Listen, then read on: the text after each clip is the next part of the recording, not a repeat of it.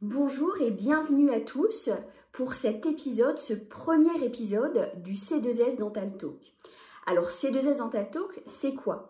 C'est un nouveau format que nous avons souhaité mettre en place avec C deux S Formation pour vous partager notre expertise et pour répondre aux questions que vous nous posez de façon régulière.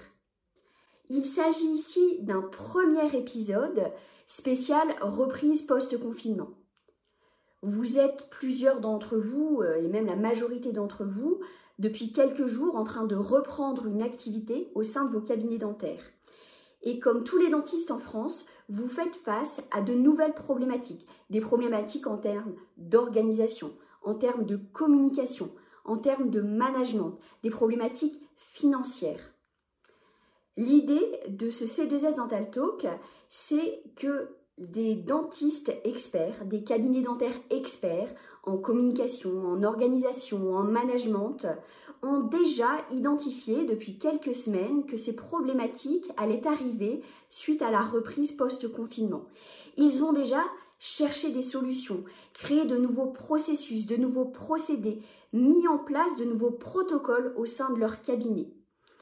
Et donc, je suis ravie de pouvoir inviter ces dentistes experts pour partager avec nous leur expérience, leur expertise, nous partager leurs conseils, leurs secrets pendant cette reprise post-confinement. Comme il s'agit ici du premier épisode, je vais commencer par me présenter et puis ensuite je présenterai mes deux invités. Je suis docteur Marie Le Belligo. J'ai deux métiers qui me passionnent l'un comme l'autre. Je suis chirurgien dentiste et je suis formatrice pour C deux S Formation. Lorsque j'ai quitté la faculté, je n'ai eu qu'une obsession en tête, c'est devenir un chirurgien dentiste excellent. Et les mois passants, je me suis rendu compte que toutes les compétences techniques que j'avais acquises au long de mes études seraient complètement insuffisantes pour atteindre mon objectif, qu'il me faudrait acquérir de nouvelles compétences qui n'ont rien à voir avec la technique, des compétences en termes d'organisation, en termes de communication, en termes de management, des compétences financières. Comment communiquer avec son patient de façon efficace, de façon à ce qu'il comprenne l'intérêt pour lui des plans de traitement que je lui propose. Comment manager des assistantes quand on n'a jamais, jamais managé d'équipe ou de salariés. Comment organiser son agenda de rendez-vous pour qu'il soit équilibré et qu'on ne soit pas complètement noyé sous les rendez-vous au quotidien. Et je me suis donc mise à la recherche de cabinets dentaires qui seraient experts dans ces domaines, de dentistes experts qui pourraient m'apprendre leurs compétences. Et c'est comme ça qu'il y a quelques années déjà, j'ai intégré le cabinet dentaire C deux S. Je suis ravie de vous présenter notre premier invité aujourd'hui, qui n'est autre que le fondateur du cabinet dentaire C deux S, le docteur Pierre-Michel Le Prado. Pierre-Michel est un passionné de communication, d'organisation. Il a fondé son cabinet il y a vingt ans et en a fait un cabinet dentaire référence en France en organisation. Il a également fondé une société de, de formation, la société C deux S Formation, au travers de laquelle il forme depuis de nombreuses années des chirurgiens dentistes à l'organisation d'un cabinet dentaire, à la communication au sein d'un cabinet dentaire, au management, aux aspects financiers d'un cabinet dentaire également. Mon deuxième invité est le docteur Philippe Mérat. Philippe est à la tête d'un cabinet dentaire ultra organisé à Paris. C'est un passionné de communication, il est maître en communication et notamment en P N L, en programmation neuro-linguistique. Et donc je suis ravie de les accueillir tous les deux aujourd'hui pour répondre aux problématiques que vous rencontrez en termes de communication pour vos patients depuis la reprise. Bienvenue Pierre-Michel, bienvenue Philippe. Je vous propose qu'on rentre tout de suite dans le, dans le vif du sujet. Là, tous les cabinets dentaires de France actuellement sont en pleine reprise post-confinement. On a tous une liste d'attentes plus ou moins longue de, de patients qui étaient en cours de soins avant le confinement et qui attendent qu'on reprenne. Et on a tous préparé notre reprise activement. Et ne penses-tu pas que, Pierre-Michel, que tous ces patients auxquels nous avons dit que leurs soins n'étaient pas urgents avant le confinement et qu'il était même trop risqué de venir au cabinet, euh, soient réticents et aient un peu peur à l'idée de reprendre leurs soins aussitôt à seulement euh, J un du déconfinement. Euh, oui, Marie, je, je, je pense que c'est, j'anticipe un, un, un problème à ce niveau-là. Euh, j'anticipe un problème parce que l'ensemble de nos patients ont passé neuf semaines, neuf semaines dans le cours dans lequel ils ont fait une sorte de D U, D U de virologie euh, à travers B F M, où ils ont appris que le virus était dangereux et le virus était très contagieux. Et on les a rééduqués à rester chez eux. Et cette rééducation, je pense, va laisser quelques traces euh, sur une sorte de, de méfiance. Et euh, euh, c'est possible que les cabinets euh, aient des problèmes, tout simplement lorsqu'ils vont appeler les patients pour générer de la confiance afin que ces patients euh, viennent, viennent, reprennent leur rendez-vous et ne diffèrent pas leur, leur traitement euh, pour, pour, pour le mois de septembre. Euh, Les, les, les, l'ensemble des patients, je pense, sont, sont imbibés par cette peur et euh, cette peur, elle est déformante, elle est exagérante et euh, elle n'est pas neutralisable par la, la, la, la, la rationalité. C'est une peur qui est non rationnelle. Les neurosciences ont parfaitement démontré que les peurs, elles rentrent dans les centres de décision avant la rationalité et qu'elles viennent complètement neutraliser euh, cette euh, lucidité, ce qu'on appelle la lucidité. Et lorsque les, les facteurs rationnels arrivent pour éventuellement calmer la peur, ben, ils ne sont pas efficaces et que, et que ça va engendrer euh, forcément une communication qui soit adaptée de façon à aller euh, faire une sorte de rééducation de la zone limbique et non pas euh, vouloir calmer ses peurs ou en tout cas euh, Euh, rassurer les gens avec des arguments euh, cartésiens. Le, ce qui me fait dire ça, c'est euh, deux, deux expériences ou deux, deux, deux exemples.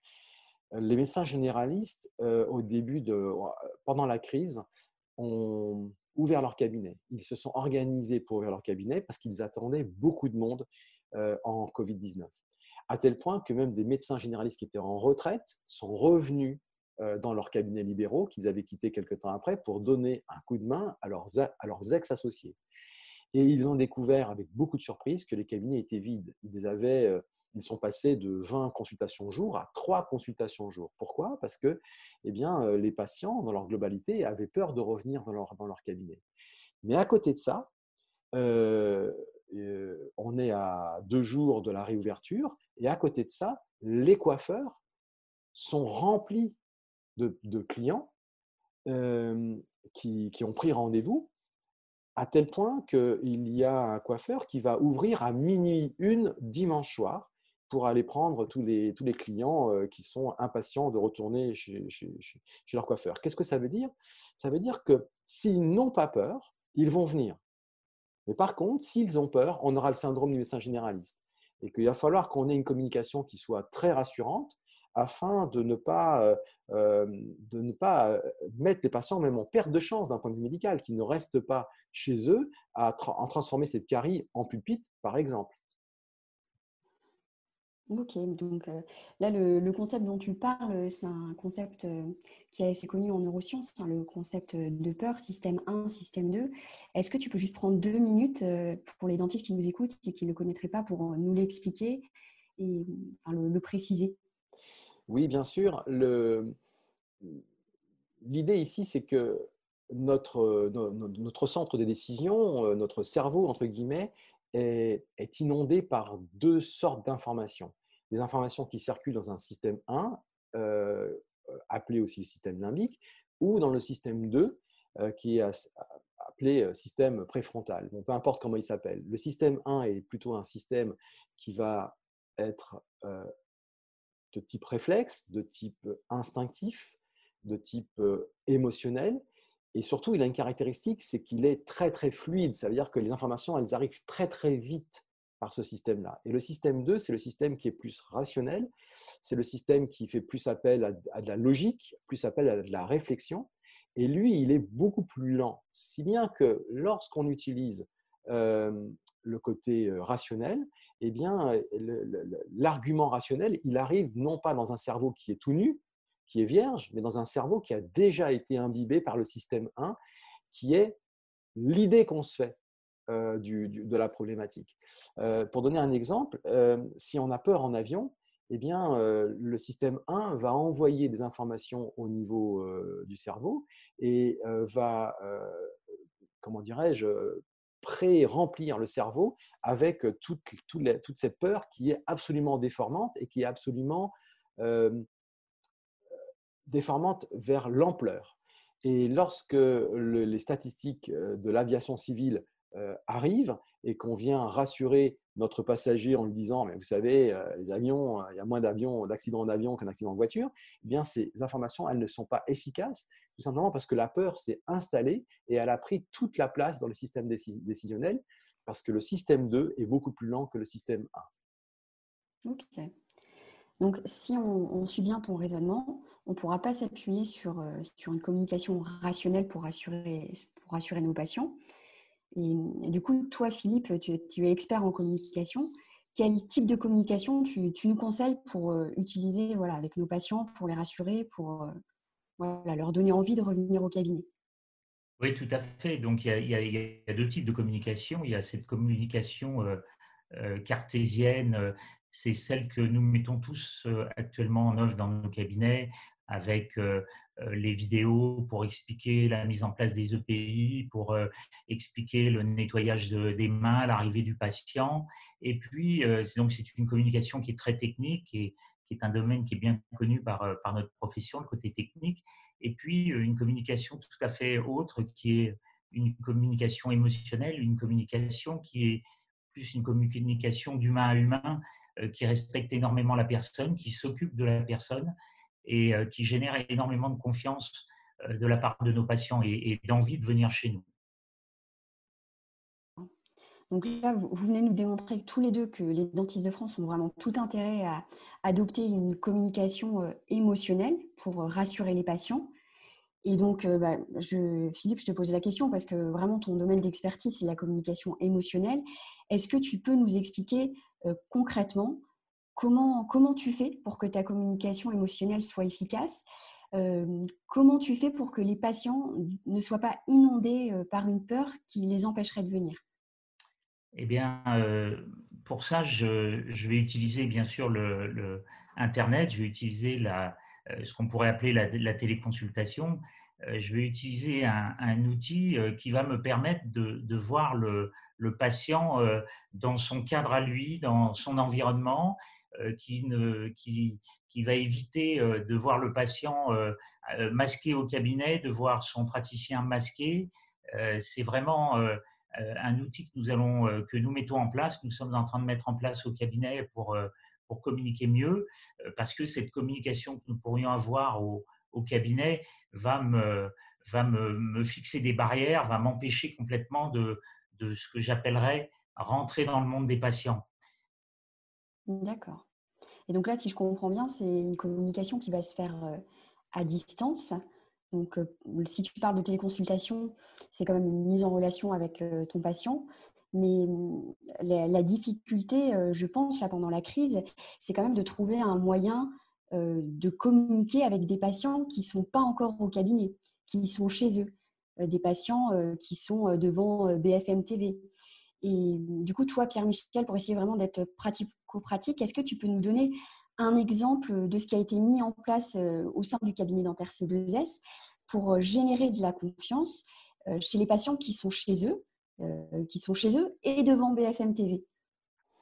Oui, c'est sûr que beaucoup de patients seront chez eux et se questionneront de savoir s'ils prennent rendez-vous en juin ou s'ils prennent rendez-vous en septembre, et qu'il faudra essayer d'aller cibler cette conversation émotionnelle euh, bah, jusqu'à jusqu'à leur domicile, qui est situé à plusieurs centaines de mètres ou plusieurs kilomètres du cabinet. Et donc ça, c'est tout à fait un peu inédit chez les dentistes qui ne sont pas habitués à les communiquer comme ceci à distance, et ça en fait tout un, tout un challenge. Alors en termes de moyens, bien sûr, il y a beaucoup de moyens possibles, mais ici, je pense que le moyen qui me semble le plus adapté à la situation, c'est la newsletter. Euh, donc, si, si je comprends bien, enfin, là, quand je, je t'entends parler de, de la newsletter, tu, enfin, tu as l'air vraiment convaincu et, et enthousiaste. euh, sur, sur cette solution, sur ce système. Et j'ai le sentiment qu'à tes yeux, c'est même la solution de choix pour les dentistes qui souhaitent communiquer à distance avec leurs patients. Euh, est-ce que tu peux me le confirmer? Et puis, si oui, est-ce que tu peux m'expliquer pourquoi? Euh, oui, je pense que c'est la solution de choix parce que euh, c'est une solution qui permet d'aller cibler les patients qui sont à plusieurs centaines de mètres ou à plusieurs kilomètres de, de, du cabinet, et c'est déjà, euh, très, déjà une raison euh, très importante pour justifier mon choix. Et les patients sont de plus en plus euh, phone friendly, téléphone friendly, et euh, le, comment dirais-je, la, la crise les a fait passer un D U de virologie, ça je l'ai dit tout à l'heure, mais leur a fait aussi passer un D U digital parce qu'ils ont eu aussi beaucoup de, euh, d'opportunités et beaucoup d'occasions euh, et, et même euh, ils ont été forcés d'aller euh, améliorer leur, euh, leur intelligence digitale. Donc en fait, cette solution-là, elle est, elle est adaptée et puis euh, elle est adaptée parce qu'on on peut faire de, de la communication émotionnelle avec une newsletter puisqu'elle va être euh, composée euh, De, de, de, de, de mots, elle va être composée de photos, elle va être composée de vidéos, et on sait que euh, un mot égale un en termes de puissance, enfin, si un mot égale un en termes de puissance, une photo vaut dix et une vidéo vaut cent, et que quand on envoie cette newsletter-là, elle est très impactante, parce que ce n'est pas comme une consigne qui vient du Conseil de l'Ordre, ou qui, qui vient d'un, d'un, du ministère de la Santé, euh, ou qui passe sur T F un. C'est une communication qui passe de quelqu'un qui est connu, qui s'appelle le dentiste, qui est quelquefois dans sa ville et quelquefois dans son village, et qui est envoyée sur un téléphone de quelqu'un euh, qui est donc très personnalisé. Donc, c'est très impactant lorsque le patient reçoit ça. Et si au sein de cette newsletter-là, elle est suffisamment bien faite pour être émotionnellement, euh, pour qu'il y ait de l'émotion qui soit contenue, alors elle rentre directement dans le système un de notre, de notre patient et elle est euh, excessivement rassurante. Elle va contenir pour moi deux messages. Il y a un premier méga message qui est le message un peu prétexte. Le cabinet réouvre le onze mai, mais il faut absolument mettre ce message-là, ne serait-ce que pour des raisons légales. Mais en même temps que l'on met ce message-là, on va aller mettre des contenus qui va montrer qu'on a mis toutes les normes et qu'on a même été au-delà des normes euh, sur, le, sur, notre, sur notre patient. Et, euh, et donc, il va pouvoir découvrir dans des vidéos que vous pourrez mettre, et je pourrais vous mettre la vidéo que l'on a fait, nous, euh, au sein du cabinet, mais on, on, on, pour vous aider, mais on peut voir dans ces vidéos-là que le patient va voir autre chose. Euh, il va voir que le cabinet est organisé en équipe, que le cabinet utilise des normes qui sont au-delà euh, des recommandations, que le cabinet les attend, que le cabinet se prépare, que le cabinet est technologiquement au point. Euh, il va avoir un tas de renseignements qui vont aller directement dans sa zone émotionnelle et qui vont venir, pour le coup, chasser la peur parce qu'on est dans la même zone décisionnelle et on joue avec le même, le même secteur décisionnel. C'est en ça que la newsletter est, est je pense, très, très performante et, et ultra performante. Ok, là, j'ai, enfin, je comprends la notion de performance quand tu… En, en... en termes de contenu, mais est-ce que tu peux nous dire pour le format, pour, pour, pourquoi le format et, et pour toi, le, et pour toi c'est, enfin, la solution de choix? Pourquoi le format newsletter est une solution de choix? Oui, en fait, dès qu'on, dès qu'on on parle communication, et on voit ça dans les séminaires de C deux S Formation, dès qu'on parle de communication patient, il y a euh, peut-être dix possibilités. Et que euh, l'idée ici, c'est de ne pas forcément utiliser les dix, parce que les, si on utilise les dix, on épuise l'équipe. On n'est pas, voilà, ça demande du temps de faire cette chose-là. Donc, euh, on va disposer les, les différentes solutions euh, sur un, un, un graphique avec un axe vertical ordonné, un axe horizontal euh, d'abscisse. Et on va aller euh, disposer les, les, les solutions en fonction de leurs euh, difficultés. C'est-à-dire que l'axe vertical, par exemple, va représenter la difficulté de la solution. Difficulté, c'est quoi? C'est son coût, c'est euh, le temps pour la mettre en place, c'est les compétences nécessaires, c'est quelquefois le matériel nécessaire. Et plus la solution est difficile, plus elle, plus elle, elle, elle représente certaines difficultés, plus elle va être placée assez haut par rapport à cet axe graphique, à cet axe vertical. Et puis, sur l'axe horizontal, on va aller mettre la performance, la, l'impact de cette solution-là.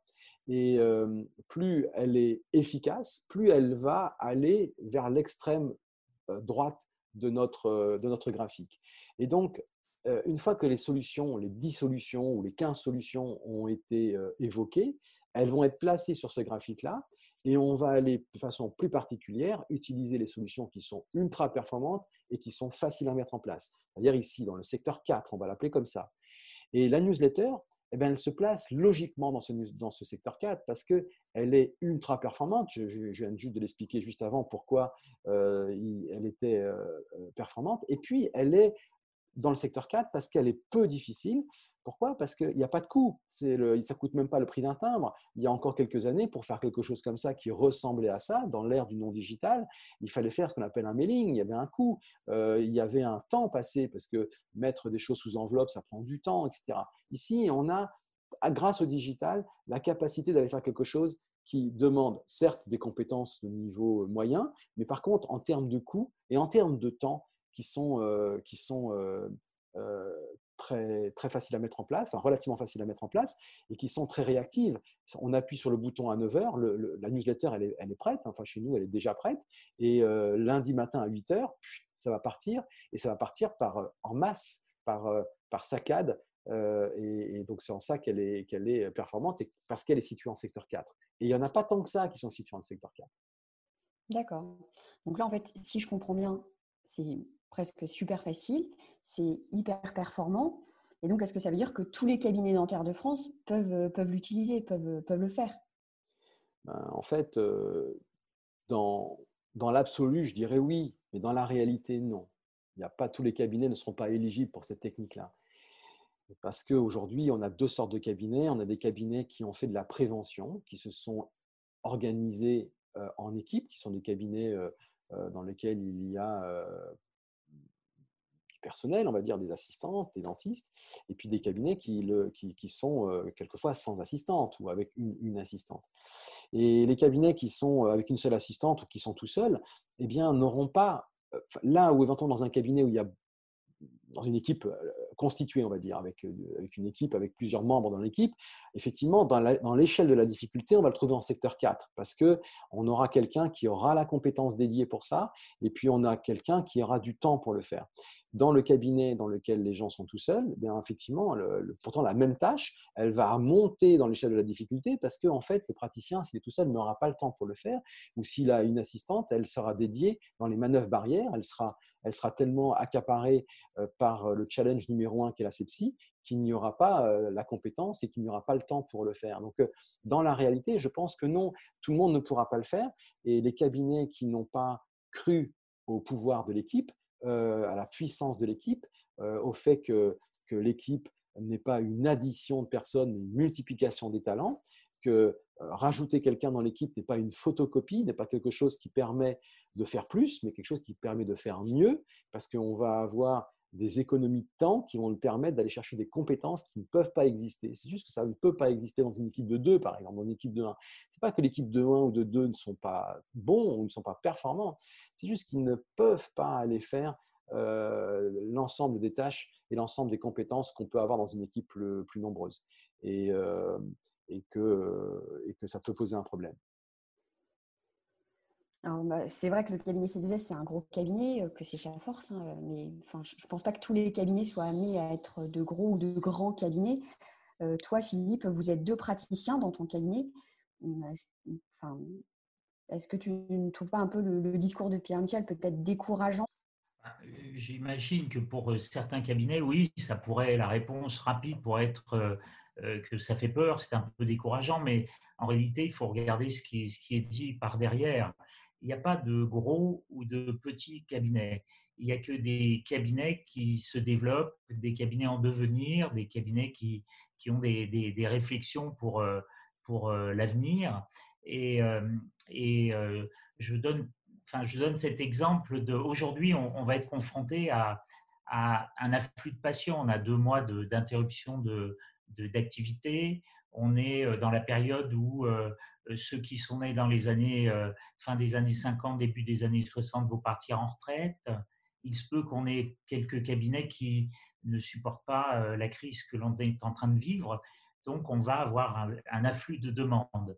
Euh, j'ai toujours considéré le, le praticien euh, comme étant quelqu'un au service du patient et non pas euh, à se servir. Euh, euh, le rôle de le, la profession de chirurgien-dentiste n'est pas faite pour dire euh, « ça y est, j'ai fini ma journée, j'ai terminé euh, ma petite structure, je ne peux pas prendre de, euh, plus de personnes ». Ce qu'il faut, c'est se développer, ce qu'il faut, c'est grandir, ce qu'il faut, c'est s'entourer, ce qu'il faut, c'est euh, développer les talents des autres, ce qu'il faut, c'est euh, euh, donner du, du, du travail à, à notre société.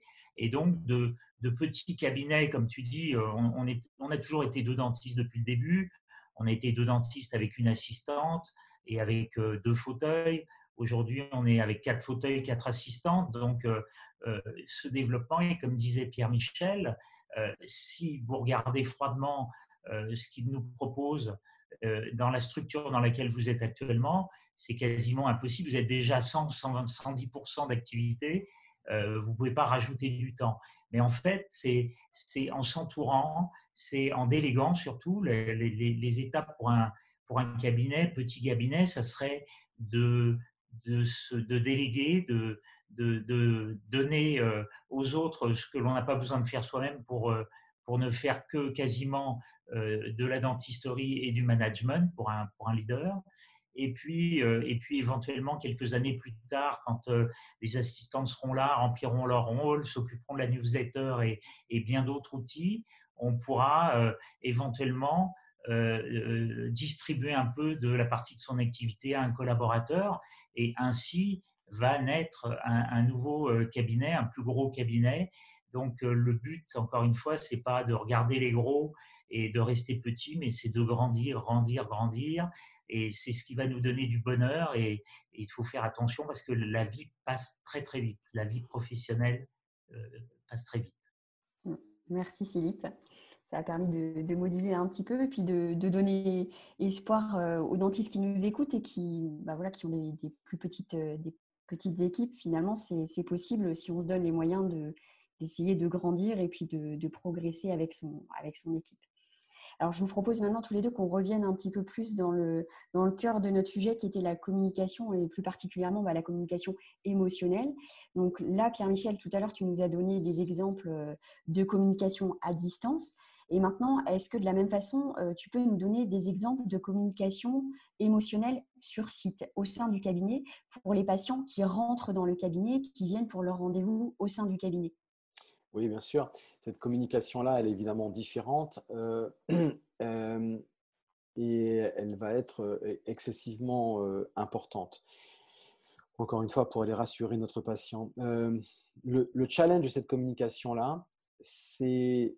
finalement de rendre l'invisible visible. Pourquoi? Parce que l'ensemble des dentistes euh, en France se sont équipés et ont fait beaucoup, beaucoup d'efforts pour, euh, pour, pour la sepsie euh, et euh, ont fait en sorte que euh, leurs mesures barrières soient très efficaces. Alors, ils ont mis euh, un ensemble de mesures et la plupart sont quelquefois invisibles. Ils ont acheté des, des aspirateurs extra-buccaux, ils ont euh, quelques-uns ont, ont mis des systèmes d'U V C dans leur cabinet. Euh, tout le monde a, a, a, de, demande à son assistante de passer plus de temps euh, entre chaque patient puisqu'il va y avoir des phases d'aération. Euh, tout ça, ça coûte beaucoup d'argent, mais ça se fait quand le patient a quitté le cabinet ou quand le patient est au secrétariat euh, à, à, pour régler, par exemple. Alors, il faut absolument rassurer le patient et rassurer le patient en lui montrant qu'on fait des, des choses qui sont au-delà des normes et qui sont au-delà de l'ordinaire pour aller lui garantir. Il faut vraiment qu'on arrive à une notion de garantie, de ne pas être contaminé par exemple. Et, et c'est d'autant plus important, enfin l'autre chose pour laquelle c'est important, c'est que euh, peut-être que certains d'entre vous qui sont, enfin qui nous écoutent, qui sont euh, particulièrement avancés en organisation, mais arriveront à se faire payer euh, entre guillemets ces, ces dépenses supplémentaires qui sont liées euh, à, à la crise et qui ne sont pas de la faute des dentistes, pas de la faute des patients, mais qui sont à la faute des événements.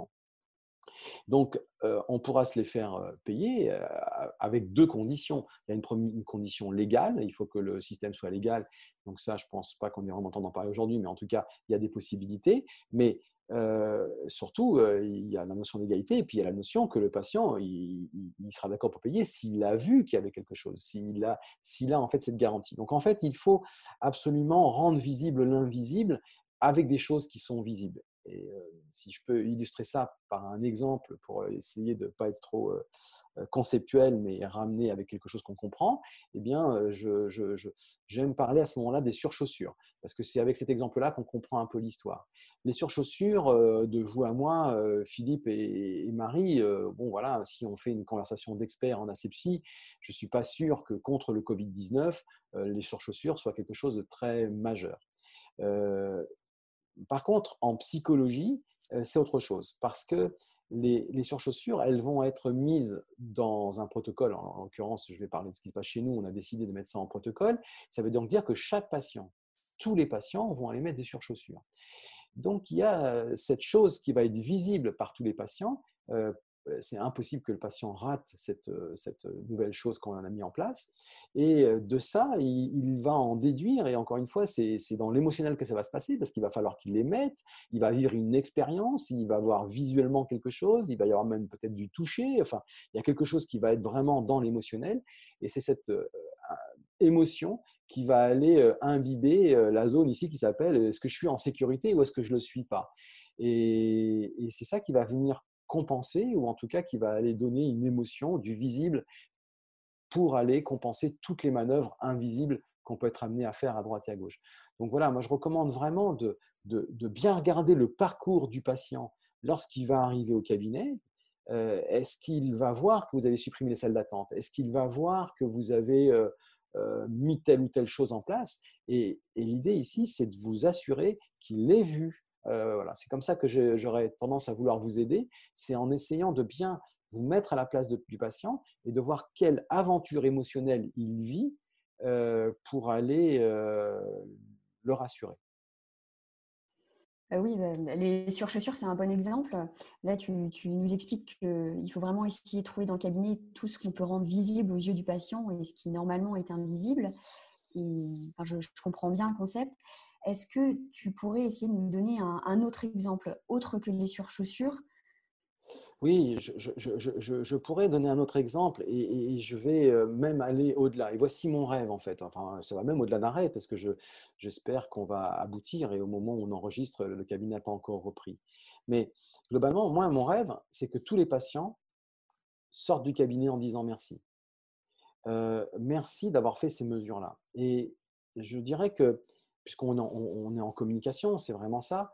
Euh, je pense qu'on mesure sa communication, euh, non pas en fonction de ce qu'on dit, mais en fonction de ce qu'on reçoit en face.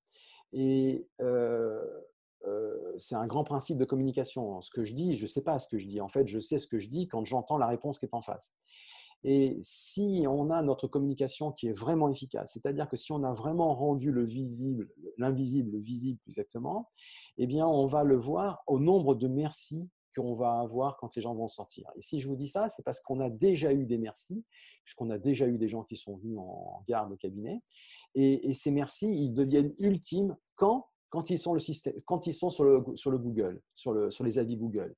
Et je dirais que c'est le serpent qui se mord la queue, ou en tout cas, c'est le cercle vertueux. Parce que je pense toujours à nos patients de la newsletter, et qui sont à distance. Et que si le patient qui vient au cabinet a été suffisamment bien traité, traité de façon euh, euh, émotionnellement impactante, avec des choses visibles qui permettent de parler de l'invisible et qui nous remercient à la fin, et qu'à la fin, on a une équipe qui est suffisamment performante en communication pour lui dire que c'est important pour nous qu'il a le dire sur l'avis Google, parce qu'autrement, il n'ira pas naturellement, alors on va peut-être pouvoir aller toucher le patient qui est à dix kilomètres et on va aller comme ça engendrer un cercle vertueux de la communication. Et c'est ça le challenge que j'aimerais euh, si euh, euh, influencer et aider l'ensemble des dentistes qui nous regardent à aller chercher. Il faut aller chercher ce cercle vertueux. Les manœuvres ne se font pas de façon isolée. Elles se font en symbiose les unes avec les autres et c'est lorsqu'elles sont mises en harmonie, et on le voit ici sur Chaussures Newsletter, que quand elles sont mises en harmonie, c'est là que le système s'emballe dans le bon sens. C'est ça l'idée majeure du système. Ok. Bon, je, je, je pense qu'on va conclure euh... maintenant, sur cette partie qui était vraiment axée communication pour nos patients à la reprise, je vous remercie vraiment tous les deux d'avoir pris du, de votre temps, surtout dans cette période où on est vraiment bien, bien occupés pour la reprise, du temps pour répondre à, à toutes ces questions. Et avant de vous laisser, euh, il y a une citation de Jim Rohn que je pense que vous connaissez bien parce qu'elle est vraiment très connue en développement personnel, qui dit « Leaders are readers », les leaders sont des lecteurs. Et je sais que tous les deux, vous êtes vraiment des, des grands lecteurs. Et moi, personnellement, j'adore les citations inspirantes. Et donc, avant de terminer, est-ce que vous auriez en tête une citation qui se, qui se prête à la crise que nous vivons en ce moment, une citation qui vous inspire ou, ou peut-être un livre que vous souhaiteriez nous conseiller, partager avec nous? Pierre-Michel, est-ce que, tu, est-ce que tu as quelque chose Écoute, en tête? Écoute, euh, oui, bien sûr. Donc, du coup, j'adore l'exercice. Euh, j'adore l'exercice. Euh, et la citation qui me vient là, euh, je vais la dire un peu de façon euh, un peu provocante, mais ce serait « Quelle est ta victoire d'hier ?» Et pourquoi cette citation-là, j'aimerais vous la faire partager. euh, D'abord, l'auteur, c'est qui? ben, En, en l'occurrence, c'est moi. Et quelle est ta victoire d'hier? Et pourquoi je la trouve, euh, entre guillemets, à propos dans le moment qu'on vit tous ensemble en, en ce moment? euh, C'est parce que c'est une citation que j'ai dite tous les jours euh, depuis euh, le début euh, du confinement, puisque à J plus un, après le début du confinement, on a décidé de faire des réunions en équipe pour continuer à travailler en équipe. Et on a donc un clearing qui a été un rituel à huit heures du matin avec une partie de l'équipe euh, quasiment tous les jours depuis euh, le début du confinement. Et que chaque clearing a commencé par cette question-là qui est « Quelle est ta victoire d'hier ?» Et cette euh, citation, euh, entre guillemets, euh, elle comporte pour moi deux aspects extrêmement motivants, extrêmement porteurs en cette, en cette période-là. La première chose ici, c'est qu'elle permet, je pense, de comprendre que les victoires, les grandes victoires sont précédées de mini-victoires. Quand vous voyez un, un, un champion qui a sa victoire ultime parce qu'il vient de faire le cent mètres et qu'il vient d'avoir la médaille d'or aux Jeux Olympiques, cette victoire-là n'existerait pas s'il n'y avait pas eu des victoires d'hier, s'il n'y avait pas eu une infinité de victoires quotidiennes, et que sa victoire du trente et un décembre, elle est liée à ses victoires de trois cent soixante-cinq jours passés, et qu'une journée passée sans victoire est une journée gâchée, entre guillemets, et que, et, et que, et que les, les performances ultimes, elles sont liées à une somme de performances qui vont non pas s'additionner, qui vont se multiplier de jour en jour. Ça, c'est le premier aspect de la citation qui me transcende. Et le, le deuxième aspect qui me transcende également, c'est que j'ai eu euh, en Skype et puis en, en Zoom et puis par téléphone, et cetera, beaucoup, beaucoup de, de dentistes de C deux S Formation euh, qui, étaient, qui avaient des problématiques à régler. Et j'ai trouvé beaucoup de gens euh, dépressifs, c'est pas exactement le mot, mais enfin, je les ai trouvés, vous voyez, un peu comme ça, avec un moral un peu down.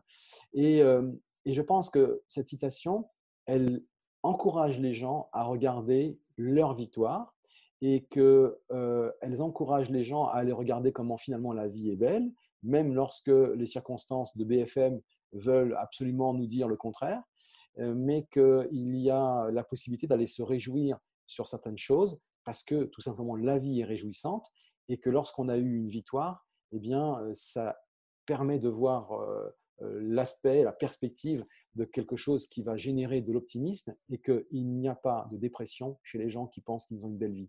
La dépression, elle est uniquement chez des gens qui pensent qu'ils ont une vie moche ou une vie dans laquelle ils ne sont pas à niveau ou dans laquelle, dans la vie, ils se sentent euh, pas, pas portés par de l'optimisme.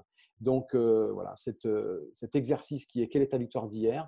est quelque chose qui m'a porté quotidiennement depuis tout le confinement. Alors, du coup, dans cet exercice-là, c'est celle qui me vient quand tu me poses la question.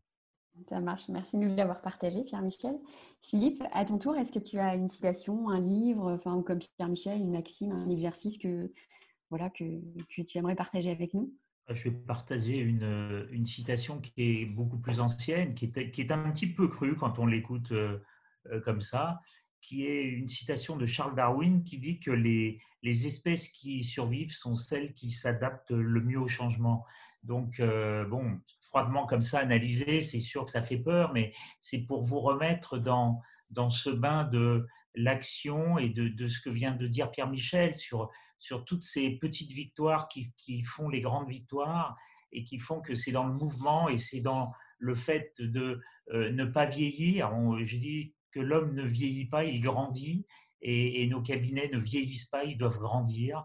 Euh, et cet espoir, c'est l'espoir du, du travail et de l'organisation pour arriver euh, à mettre tout, tous ces éléments en place et, et pouvoir nous en sortir encore plus fort qu'avant. Parfait. Très inspirant. Merci beaucoup, Philippe. Merci, Pierre-Michel. Euh, je suis vraiment ravie d'avoir partagé cette, euh, bah, cette conversation euh, avec vous et j'ai hâte de vous retrouver pour, euh, pour la suite euh, qui sera consacrée euh, euh, à, la à la téléconsultation. Enfin, téléconsultation, c'est vraiment le... aussi une autre problématique phare, ou en tout cas un autre sujet phare de, de reprise post-covid dix-neuf. Donc, je vous dis à très bientôt pour cette suite. Je suis vraiment ravie d'avoir présenté cet épisode du C deux S Dental Talk. Si vous avez aimé ce format, n'hésitez pas à nous le faire savoir en likant sur les réseaux sociaux, en partageant cet épisode. N'hésitez pas à nous faire part de vos commentaires, ce que vous avez aimé, ce que vous avez moins aimé, les thèmes éventuellement que vous souhaiteriez que nous abordions dans de prochains épisodes. Vous pouvez nous retrouver sur Facebook, sur Instagram, sur notre site internet w w w point c deux s formation où vous retrouverez également toutes nos formations. Je vous dis à très bientôt pour de prochains épisodes.